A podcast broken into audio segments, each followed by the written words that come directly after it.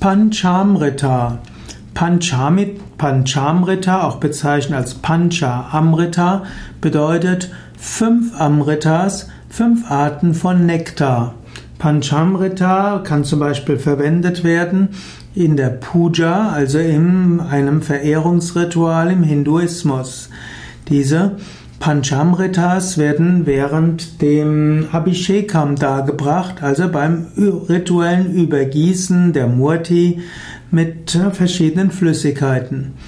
Panchamrita kann zum Beispiel sein Honig, also Madhu, dann Zucker, also Shurkara, Milch, also Kshira, Joghurt, also Dagi und Ghee, also Greta.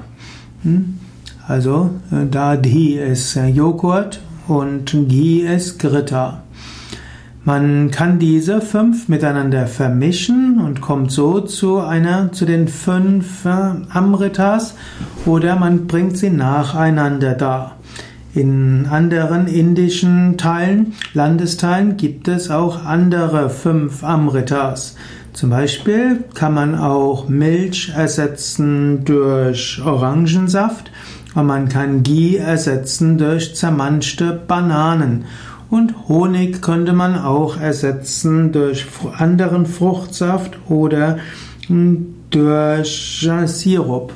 So könnte man auch fünf Amritas darbringen auf vegane Weisen. Panchamrita wird also genutzt für Pujas. Panchamritas kann in ausgefeilten Abhishekam während der Pujas verwendet werden.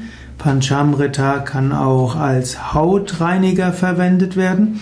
Und Panchamrita wird im Ayurveda zum Teil auch als Heilmittel verwendet.